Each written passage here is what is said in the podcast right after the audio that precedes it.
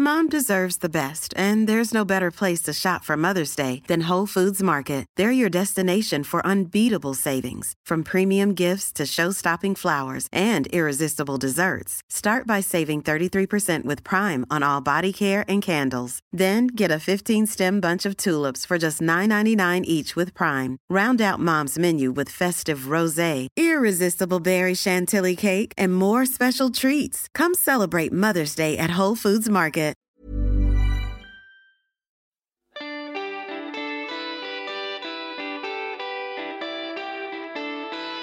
Hello Serie A fan. Is it better to be a lion in the league and a kitten in the cup? Or would you rather sacrifice the Scudetto for some European glory? We tackle these big questions with the help of a very special guest. But don't worry, there's still plenty of time to discuss the important things as well. Sarri's eagle, punching a ref in the face, and a ten thousand euro crotch grab in this episode of Scudetto. Hello and welcome to another episode of Scudetto. Another extremely busy week of um, watching football for us. Uh, big, obviously, big weekend in the league, uh, full round of European games as well. Um, before we get into all of that, I've got some good news and some bad news for our listeners. Uh, so let's do the bad news first. Kenny's away this week. Uh, don't worry, he will be back next week. But that means the good news is we've got a very special guest to replace him. Um, described herself as Scudetto Pod Superfan. It's the host of Milan podcast, Milan Obsession, which you can find on any good audio platform. Uh, Elaine, welcome to Scudetto. Thank you. It's an honor to be here. And I am the Scudetto Pod Superfan. So this is uh, just like the ultimate for me. Well, it's great to have you on. The question is, will you still be a superfan after you go through this process? I guess we'll answer that at the end. Yeah, we can come back to that one later. Um, Elaine's also tweeting from at Milan Obsession about all things Milan, so you can find her there. And you've, as you've just heard, we've got Boaz as usual. Boaz, how are you? I'm doing very well, thank you. How are you, Oscar? I am very well, thank you. Um, I've just confessed to both of you, I haven't got a beer for the civilized beers section this week.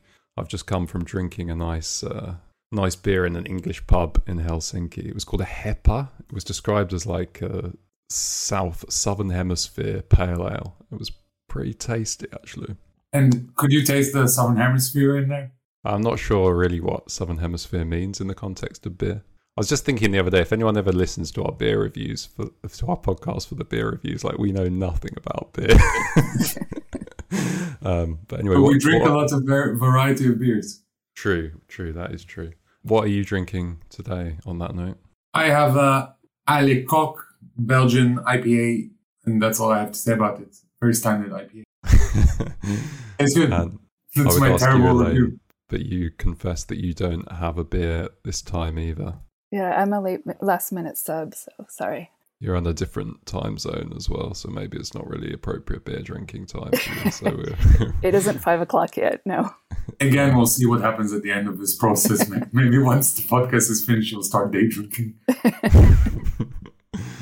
Good stuff. All right, well, let's get into the action then. Um, and I guess we have to start with the Rome Derby.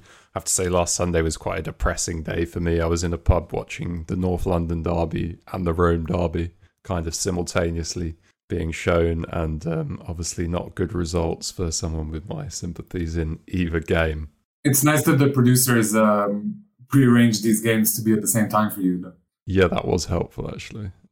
In another context, I would have been very grateful. Uh, but we should talk about how Lazio have really come on under Sarri.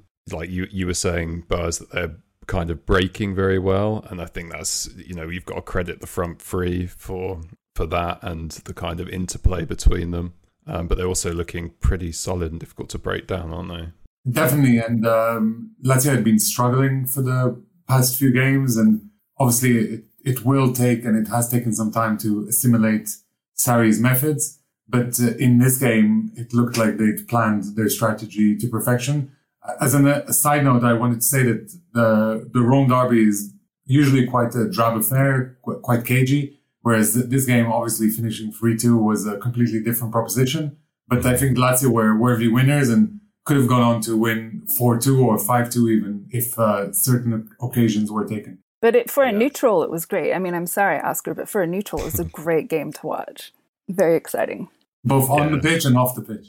Yes. I think that's definitely a fair comment. It was, yeah, as you're saying, a big occasion and lovely to see Stadio Olimpico close to full capacity again. And um, yeah, like you say, but it's often a very kind of cagey affair. It did start off looking quite dull, but the match obviously heated up and it really did look like Roma were going to get back into it, unlike uh, the other game that I was watching.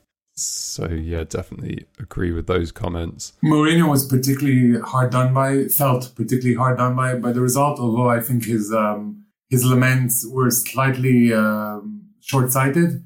I'd also want to point out that um, despite all the fanfare that has been made of uh, Mourinho's season thus far, if you look at the bare results, um, Fonseca had the exact same point haul at this stage of the season last season. So, um, I mean, it's a work in process, but Uh, suddenly Mourinho is finding himself in a slightly tougher situation, and he's also the first manager to lose uh, his first derby since Luis Enrique in two thousand eleven. So not the best omen. Yeah, it could be the beginning of what we all know often happens with Mourinho teams, couldn't it? And that, you were saying, Boaz, that he's already kind of picked out a couple of players who uh, are maybe going to get the Luke Shaw treatment, the not the favourites, shall we say. Yeah, at the time of recording, uh, Roma played uh, Zorya in the Ukraine, and they won convincingly, but it looks like uh, Mourinho has already picked the players that he will uh, dislike and throw to the Lions this season, and that's Brian Reynolds at right back, Diawara and Gonzalo Villar in the, in the midfield. Villar, who got quite a lot of game time last year and was very impressive, and it looks like the latter two are going to be sold in January. Again, while uh, Mourinho came in with this uh, feel-good factor initially, it now feels like uh, it's more of the same, slowly. Yeah, maybe Reynolds can get on the phone to Luke Shaw and get some support. Or something. Emotional support. But yeah, while we're on the topic of uh, the manager reaction, Elaine, there's there are a few better sights in football than uh, Sarri with the eagle at the end. That was glorious, wasn't it? That was amazing. I mean, eagles are big, heavy birds too, and I know that he talked about like how he didn't realize the adrenaline that the Rome Derby would give him, and it was like, I don't know, how old is he? I, he's like a million years old, and just seeing him there with the eagle, like in front of the curve, it was like so Serie A. I loved it.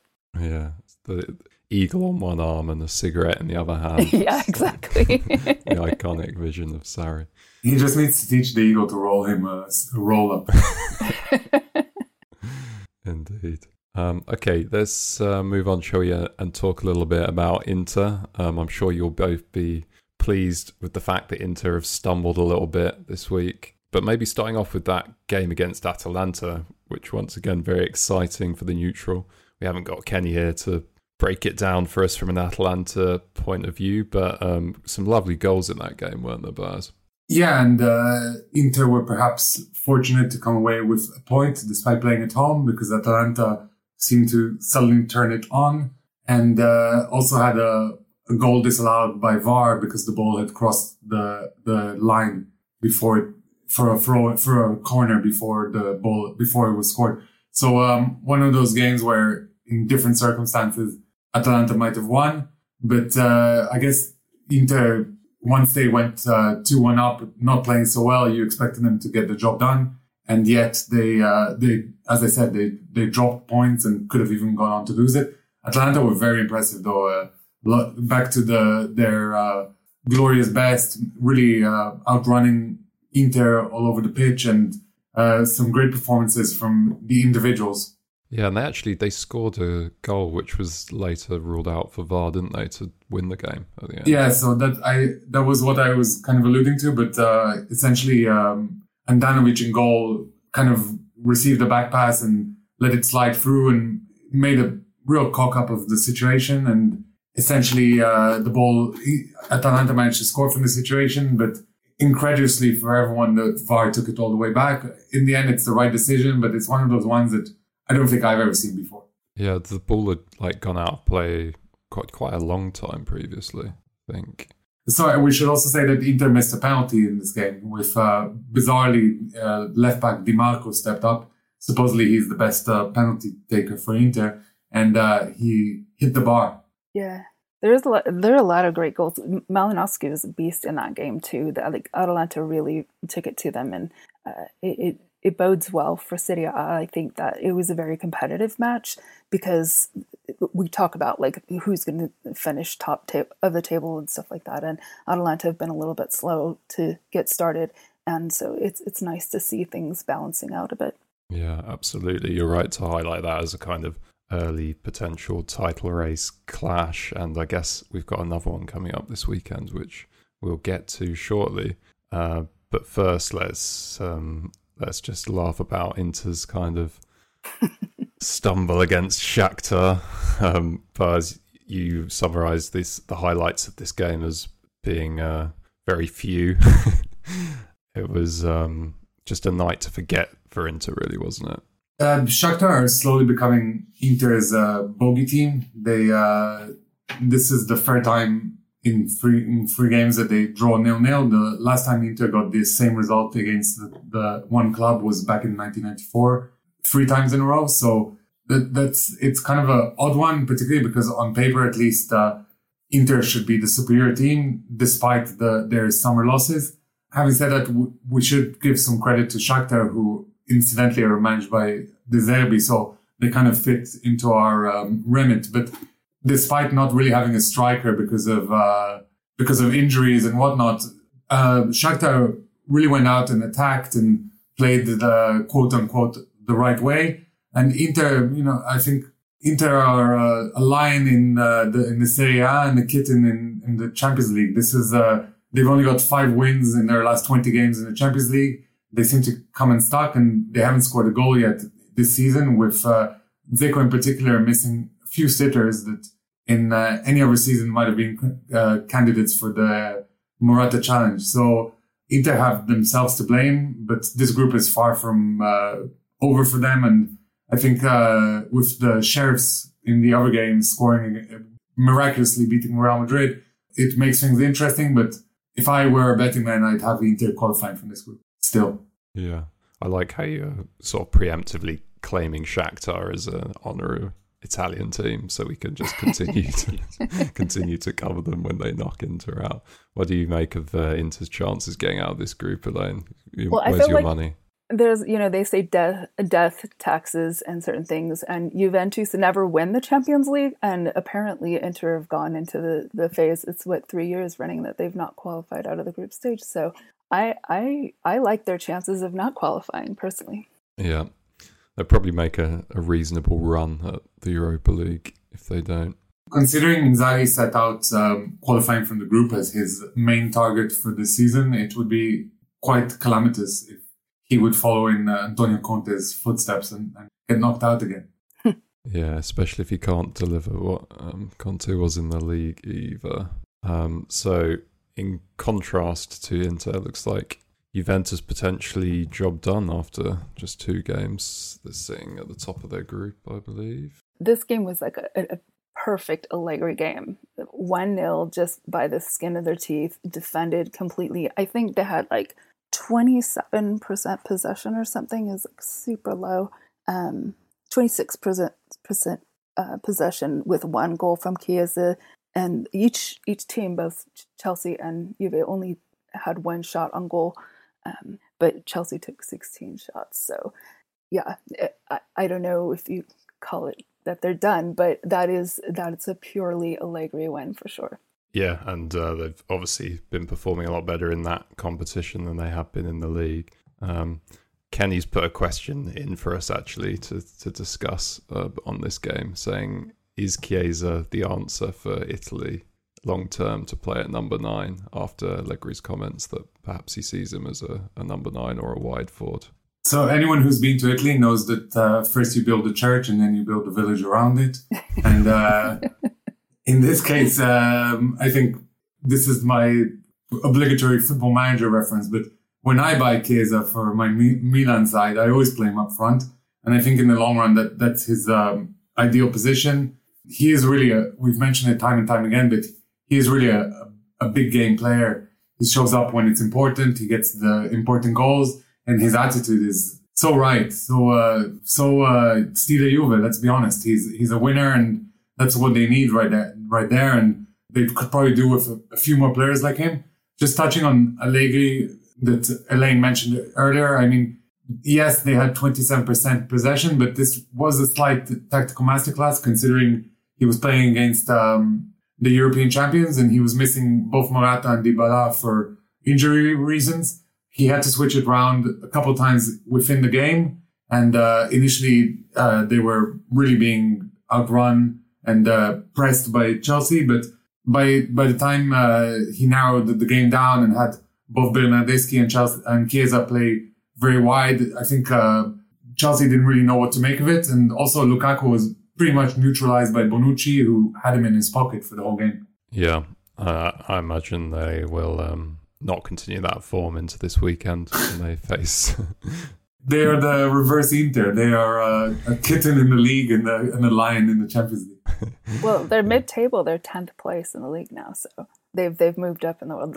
Like a week ago, they were in the relegation zone. So two weeks ago, so they're moving up, moving in the right direction. Yeah. Um, so that's actually tomorrow's game. Uh, the Friday night kickoff is Torino versus Juventus. So maybe we tune into that, see if they can um, yeah, recapture some of that lion-like form. And that's going to be exciting because uh, Juric famously has his teams running their lungs out. And uh, so far this season, Juventus have had trouble coping with teams who play in that style.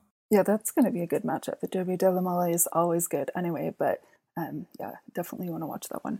Right. We've uh, put it off for long enough. We've talked about all the other big narrative and action points of the week. I'm afraid, Elaine, we're going to have to get you to relive the robbery, or as you described it, homicide that we witnessed. Do you want to just kind of talk us through it, at, at how you were feeling when you were watching the game? Well, it, you know, it started out like it was our first game back in seven years at the San Siro. We're playing Atletico Madrid, which we'd played, you know, they were our last opponent in the Champions League. And, every, you know, the choreo was beautiful and everyone was singing Pioli is on fire. And, and then our... like they played totally different than we started off with Liverpool, and it was so exciting. And Leao's goal, it was just like the perfect start to the match. And then we had a referee who I normally don't say things like this, but no, you're, uh, you're not allowed to give a dishonorable mention to a referee on this podcast. That's okay. Kenny's I, done I know- it once before, but he got a stern talking to. So I do know the rules, but um, Mister Uh, Cüneyt Çakır from Turkey. He he just, you know, he changed the match. He he gave Kessie two yellow cards early on, and so Kessie was sent off in the twenty-ninth. And everyone, even Simeone, you know, knows that that changed the game. Everyone saw it. We were dominating completely, and um, Atletico were completely lost until that happened. And even through the rest of the first half, I mean, Leao had that amazing bicycle, overhead bicycle kick that he hit the crossbar. Had that gone in, the game would have been totally different. And that was even after Kessie was sent off. But the discrepancies in refereeing just kept continuing. And and so like the, the fouls that Kessie was sent off for, there were bigger fouls from Atletico that weren't even called, including like in the seventieth, I know... Um, Luis Suarez came bungling in to Maignan and stomped on his foot, and he knew it too. You saw the way he like tried to get him to get up right away and stuff like that, but no call. Um, meanwhile, like Kessie just barely stamps on somebody's foot from behind, like, you know, not probably not intentional, who knows, but you know, it just was really inconsistent. And then we get down to the ninety-seventh minute of six minutes of stoppage time, and they're given a, well, it was the ninety-fourth minute actually, that they're, they were given a penalty um, for a handball in the box, and Atletico's Lamar actually handled it first, which like a blind person could see. Um, and V A R clearly showed, and yet there was no intervention. Um, Cüneyt did not, Cüneyt did not go to the screen to review it at all. Um, V A R did not intervene in any way, and they gave the penalty, which gave them the the win. We had conceded in the eighty-fourth, I think. So, yeah, it to- totally changed the game, and everyone knew it. And again, like I, I normally respect the referees and I'm very objective about these things, but in this situation, it was just so one-sided and and and really unfortunate. I mean, if you go back and you watch, I watched it like three times because I just wanted to be sure that like what I saw was what I saw. And it was really, really unfortunate the way that he influenced the game. And, and he's looking at a, a suspension slash possible ending of his reffing career. Um, I know Milan are going to form, you know, appeal officially, but that doesn't change the results. It doesn't change the fact that Milan are at the bottom of our group with zero points when we deserved a lot more. Yeah, it's really, really disappointing. And um, I think for people that maybe didn't watch the game and have just seen on social media, like, you know, replays of the fouls, you can you, you probably wouldn't have any strong objection as a neutral. It's like, yeah, they're harsh, but they probably are fouls. But like you were saying, and like you highlighted in your blog post, it's just the kind of inconsistency of it, which is just really like jarring. Yeah, the other fouls were just so blatant and clear. And it, I mean, there was one where um, Hermoso like did almost the exact same foul on Saelmakers as um, Kessie got one of his cards for it by grabbing him by the shoulder, and he actually landed on top of him, and it was in the, their box, and, and still no call. And so it was just crazy. Like if you go back and watch the whole thing, it, it was it was not good. So that was really harsh as a Milan fan to deal with, and and you saw those our young players. You know, this is a learning experience for them, and in a very painful way to learn um, on the highest stage. And um, so yeah, but.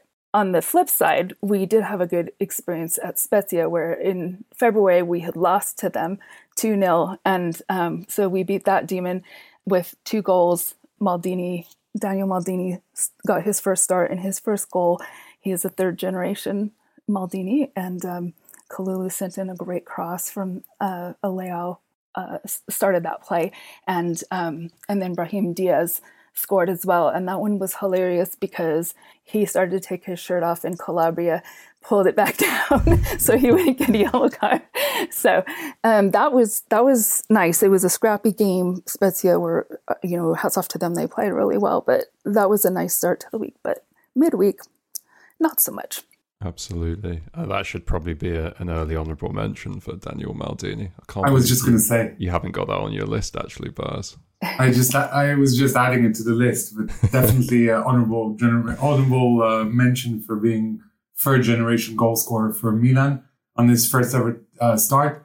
And just picking up from uh, a few things that Elaine mentioned just there, I think that uh, if you were to just look at the table, you'd think, wow, this is a terrible campaign. But actually, Milan came out of both games with uh, a lot of pride and showing a lot of great football. And if a few um, instances, or let's say a little bit with a little bit more luck, uh, they could have been sitting with four or even six points at this stage. So it's not all lost, and uh, hopefully th- this is uh, an, it's a quick education for the young team.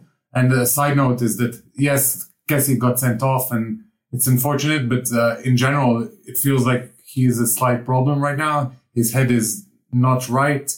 Could be that this whole uh, saga in- involving his contract is affecting him, or I wouldn't want to speculate, but in in any case, it feels like he's a little bit of a liability right now, and perhaps it's worth him sitting out for a little bit and letting Benacer and Tonali run the show. Yeah, well, perhaps you won't miss him too much uh, on Sunday then, because uh, we've got our first Scudetto derby of the season as uh, Milan go to Bergamo to face Atalanta. Atalanta, of course, took this uh, very strange Scudetto derby uh, trophy last season, and we yeah. and we both resent Kenny for it. yeah, um, how are you feeling about your chances this time around? Well, uh, Atalanta are missing Gozens now that he got injured midweek, so it's it's interesting. They've had, like I said, a slow start in the league, and we will have Kessie on Sunday. He's he'll be suspended for a Champions League match, but uh, not for that. But we do have injuries. We have Kjær coming back. We have, but now Florenzi needs surgery. Our injuries just keep piling up, so it's always hard to know. Um, Florenzi being I, out could be a blessing, but that's just me being a little he, bit He has naughty. The ideas of a champion and the um, finishing skills of Borini, so it, it is very frustrating to watch. Yeah, it's it's hard to know. It, it really depends on the mentality after. You know, you saw all the players just so shocked and hurt by the calls that happened and, and the, you know, everything midweek. And so does Pioli get in their heads and get them to bounce back? Or do they, you know, they give up and, and resign. And obviously Atalanta have done some serious damage to us in recent seasons. And so it, it's, I honestly, it's a difficult game for me to call. Yeah. Um, I think if Kenny were here, he might perhaps predict Milan. Uh, I mean, he was, um, I think he, he correctly called that Atalanta may well lose to Fiorentina. I, I know their form's picked up a little bit since then, obviously beating young boys of Bern in the Champions League. But what do you think, Boaz? Young boys! I'm, uh, I think, as Elaine said, it's always a tough encounter, and um, Atalanta seem to have started to get their gears in motion.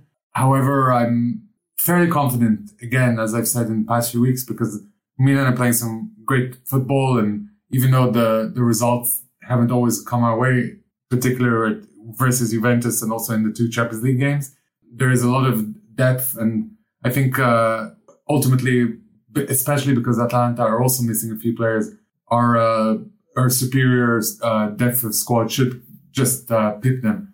Having said that, a draw would also be fine because we're really on a great run so far. Yeah, we're undefeated in the league, and this is the only the third time that we've gotten sixteen points in our first three matches. Since the other times were um, two thousand three and four, and uh, two thousand last year, last season. So we we are doing well in the league, but like I said, midweek it's it's hard to know with our young team how they bounce back from that. Yeah. I think I'd uh, kind of hope for a draw, both for just the competitiveness of the league and the kind of uh, peace on this podcast.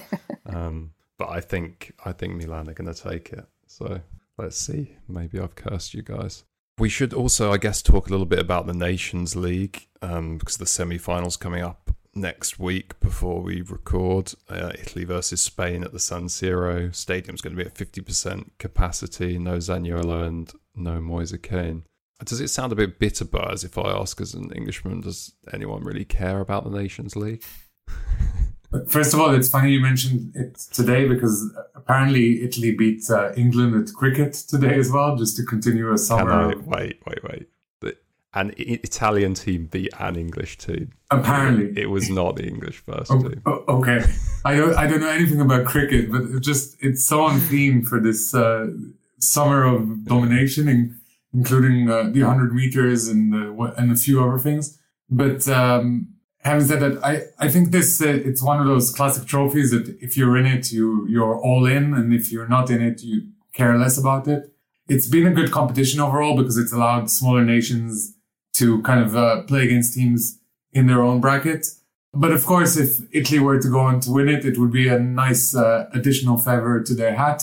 And uh, also uh, the game against Spain is another chance to extend this uh, unreal um, non-loss streak. So there's a lot of narrative there. And let's not forget that these two teams played each other in the Euro not so long ago. So I, I think Italy-Spain will always be a great fixture regardless of the, the setting. And the fact that it's a quote-unquote uh, semi-final just adds a little bit of spice.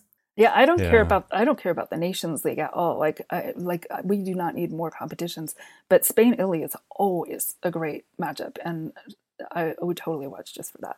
Yeah, I'd, I'd take that point. I guess it's um, at least maybe got slightly more edge than just a friendly. So just be interesting to see how these teams are shaping up, sort of a few months on from the Euros. Just a quick note that uh, Ciro Immobile limped off today on Thursday in the game against uh, Lokomotiv, and he's a doubt for the weekend game, but also he'll be a doubt for the game against Spain. Given his uh, recent form against Italy, maybe that's a blessing. I don't know. His recent form for Italy, sorry. And now quickly a roundup of what's going on elsewhere. Um, that game that we hypothesized about a couple of weeks ago, the Italy versus Argentina Continental Champions game, has been confirmed. As far as we know, it's not going to be played at the uh, Diego Armando Maradona Stadium, but we think it should be. Yes. And speaking of the uh, Diego Armando Maradona Stadium, there were five goals, two red cards, thirteen yellow cards, including both managers, a disallowed goal, a half-hearted brawl um, in Napoli's loss against Spartak Moscow. Um, first defeat of the season for Spalletti's men, and nineteen minutes of added time. Um, so there's just so much going on, even a game with all that. We don't and have also time to really talk about a it. goal after thirteen seconds, which is the quickest goal ever for Italian team in the Europa League. And on another quick point on Inter, uh, we mocked Juventus for posting the all-time Serie A record losses a few weeks back, and uh, Inter have broken that record, so well done to them. two hundred forty-five million euros. They saw Juventus and they're like, hold my beer. I wonder how much of that was spent on rubbish marketing. Anyway, I digress. Uh, it's time for Good Week, Bad Week. And we've got definitely a few nominations for Bad Week. What about Good Week? Uh, Elaine, you want to make the case for Lazio? Yeah, I don't usually make any cases for Lazio in in the good way, but they did have a good week. They um, they won the derby, obviously, and then they also won versus Lokomotiv today. Um, I believe we were recording during that game. So, yeah, good week for them. Yeah, I think they're a clear front runner. Boaz, you wanted to make the case for Juve as well, but obviously given their big losses that we've just talked about, I mean, I know they weren't announced this week, but um, what was yeah. the Juventus case? Off the field, it wasn't the best week, but on the field, they finally came back to winning ways. They beat Chelsea, who, as we mentioned, are the European champions. And they also uh, got a result in the league, despite, despite sweating it out a little bit. But I would probably say that on the balance of things, uh, Lazio are, are better shout for this. Yeah, let's give it to the Eagle, shall we? Good week for Lazio. Um, and then on the other side, we've probably maybe got a few more nominations, but let's uh, keep it brief. Obviously, Roma for losing the derby, potentially. Any other nominations? Bologna, Milan, Elaine, sorry. Yeah, Bologna, you know, uh, they lost four two to Empoli, and now there's talks of Mihailovic being sacked. They're not re- renewing the director Sabatini. They're not renewing his contract. So things are kind of falling apart there. So I- I'd give them a bad week for sure. Yeah, I think that's. I think we should give it to uh, Bologna, especially given that the Englishman that scored for Roma. Uh, I think that makes more sense. So bad week for Bologna. Um, now, Kenny's not here to do his upcoming fixtures section. Uh, we've already mentioned, obviously, Milan-Atalanta and that the Torino derby is incoming. Um, Fiorentina-Napoli is probably the other pick of the weekend, isn't it, Baz? Yeah, that's going to be a real spectacular game, and also um, it's going to be a test of Napoli's resolve, particularly having lost uh, this evening in Europe. Uh, Fiorentina are probably, well... Napoli be- did beat Juventus, so there there is that to say, but Fiorentina are the next uh, uh, quote-unquote good team that Napoli will face, and I think Italiano's men will uh, test Napoli in a way that they probably haven't been tested yet so far. But do you think that uh, Vincenzo Italiano and his, his bench will make fun of them, the, Napoli, the whole second half? Yeah, this is a, a reference to the fact that uh, Spalletti got his yellow card because apparently a player on the Spartak on the and a player on the Spartak Moscow bench was be, was being was having a laugh at his expense throughout the whole match. It's, it's again, I, I, I say this almost every week, but Spalletti is a very strange person, and I, I, he did spend a lot of time in Russia, so maybe he had there's some background and maybe he understands what this guy is saying to him. But it just seems like a really weird thing to get annoyed about. Like, who cares what some guy on the bench is saying? Yeah, it's like when Conte was getting harassed by the Juve directors. Yeah, but at least that had fireworks. This is Spalletti fighting against some unknown. He didn't even know. Like, I, it looked like he didn't even know who the coach was. There, there was that video circulating. It was amazing. Yeah. Okay, well, Baz, you've been keeping up with Italians elsewhere across Europe. So do you want to give us the keeping up with the Italian section? So first of all, our uh, regular stop in Turkey, um, where we have Stefano Kaka, who scored his uh, first hat-trick for Istanbul Başakşehir against Kayserispor. As I said in the past, he's a really useful striker, and it's kind of sad not to see him in Serie A right now, but it's great to see him banging him in. And uh, meanwhile, also Mario Balotelli has scored his third goal in three games for uh, uh, the Montella-managed Adana Demirspor.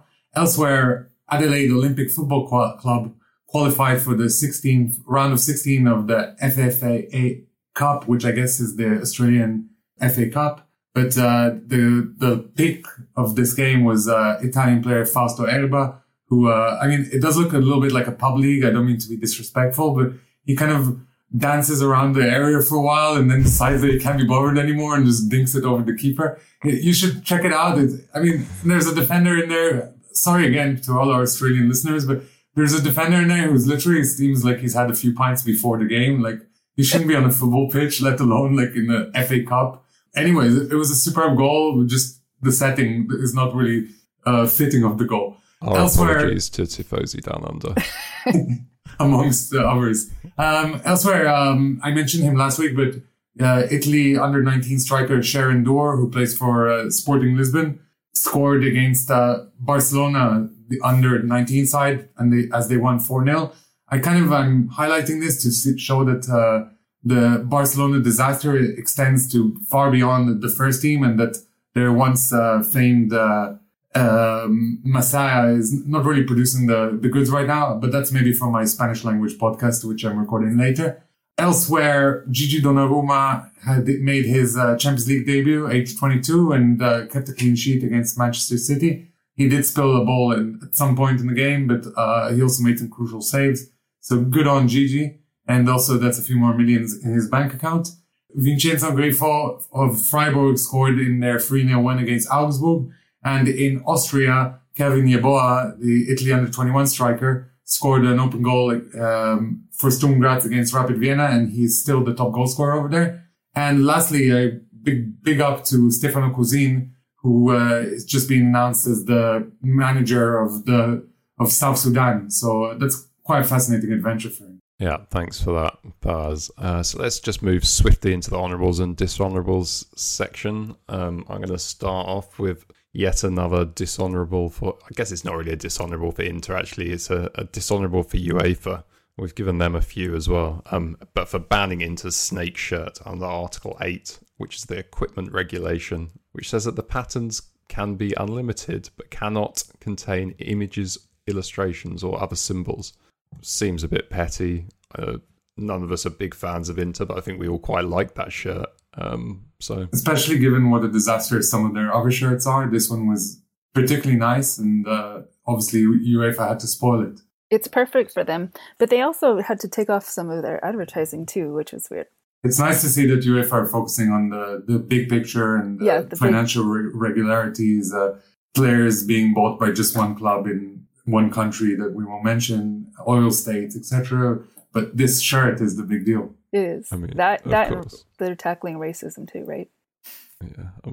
UEFA, obviously, their priorities are beyond question. So let's just move swiftly on from that. Baz, you wanted to give a, an honourable to, to... Is this the same? Klaas-Jan Huntelaar?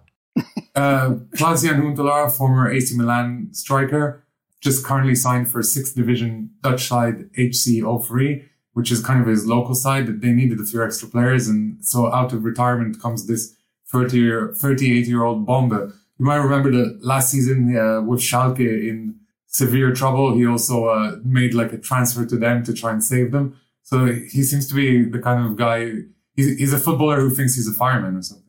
And Elaine, if uh, UEFA's probably got the most dishonourables ever, um, this man is probably a close second. What's Agnelli been up to this week?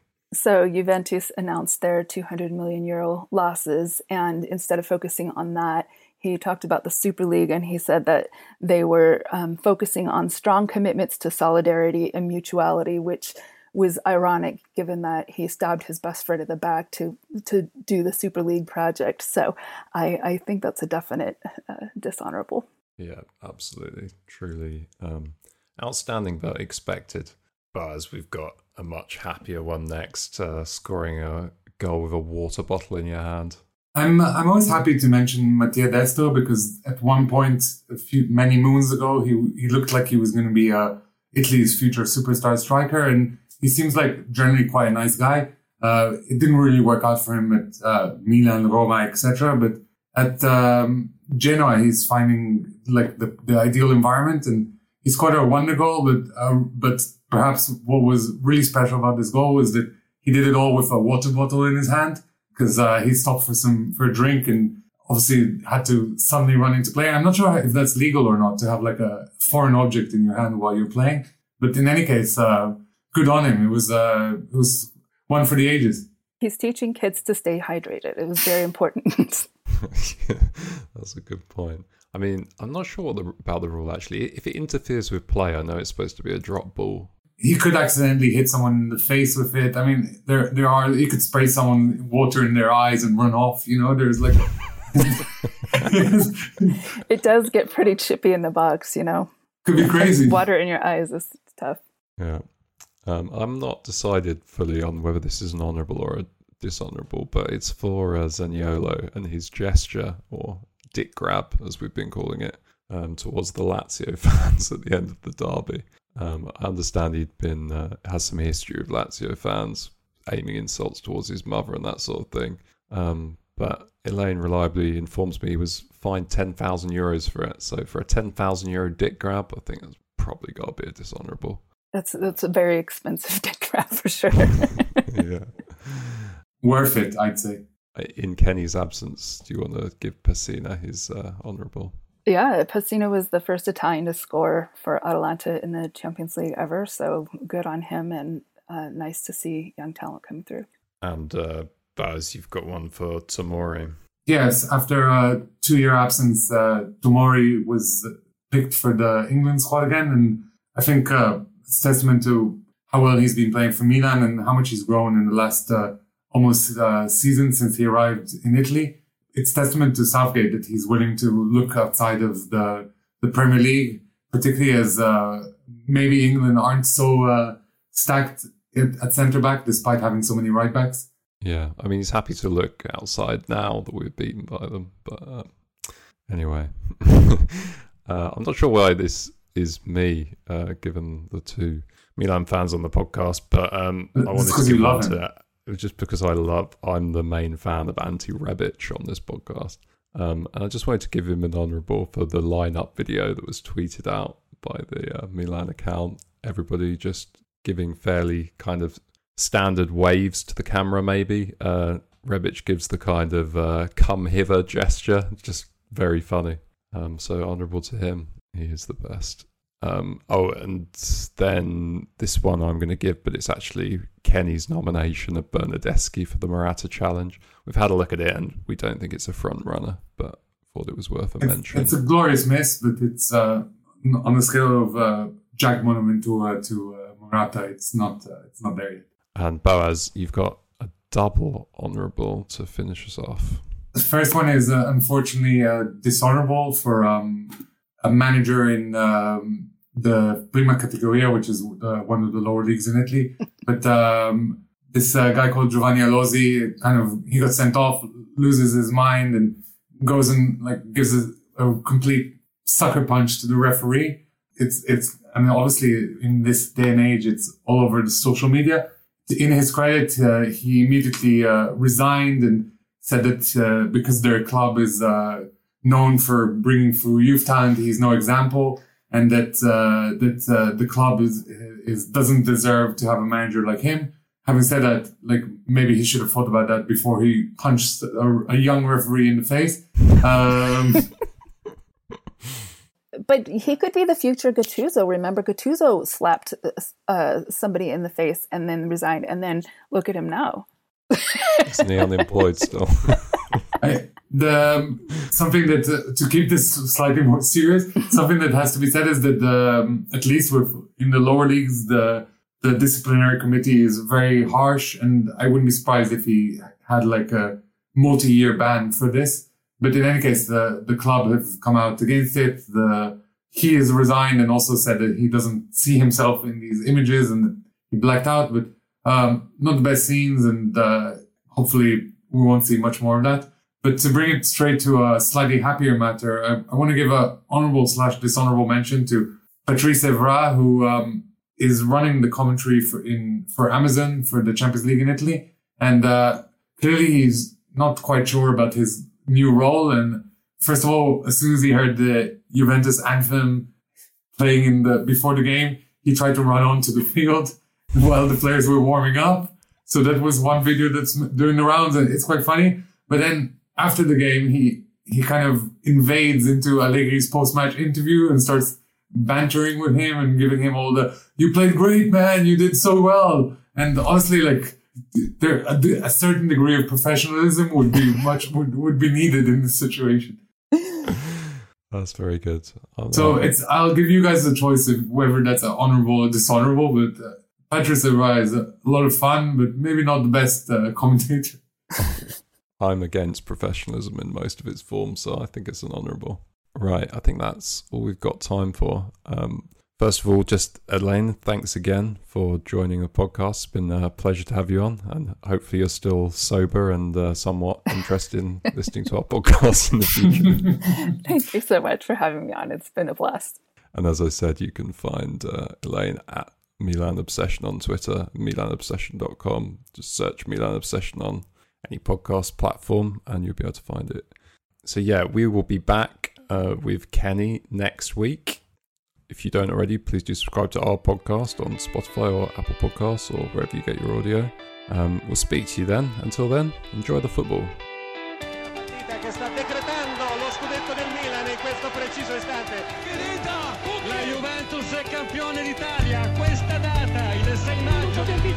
La Roma è campione d'Italia per la stagione duemila duemilauno. Il titolo del duemilaotto, l'Inter è campione d'Italia, sedicesimo scudetto della squadra nerazzurra.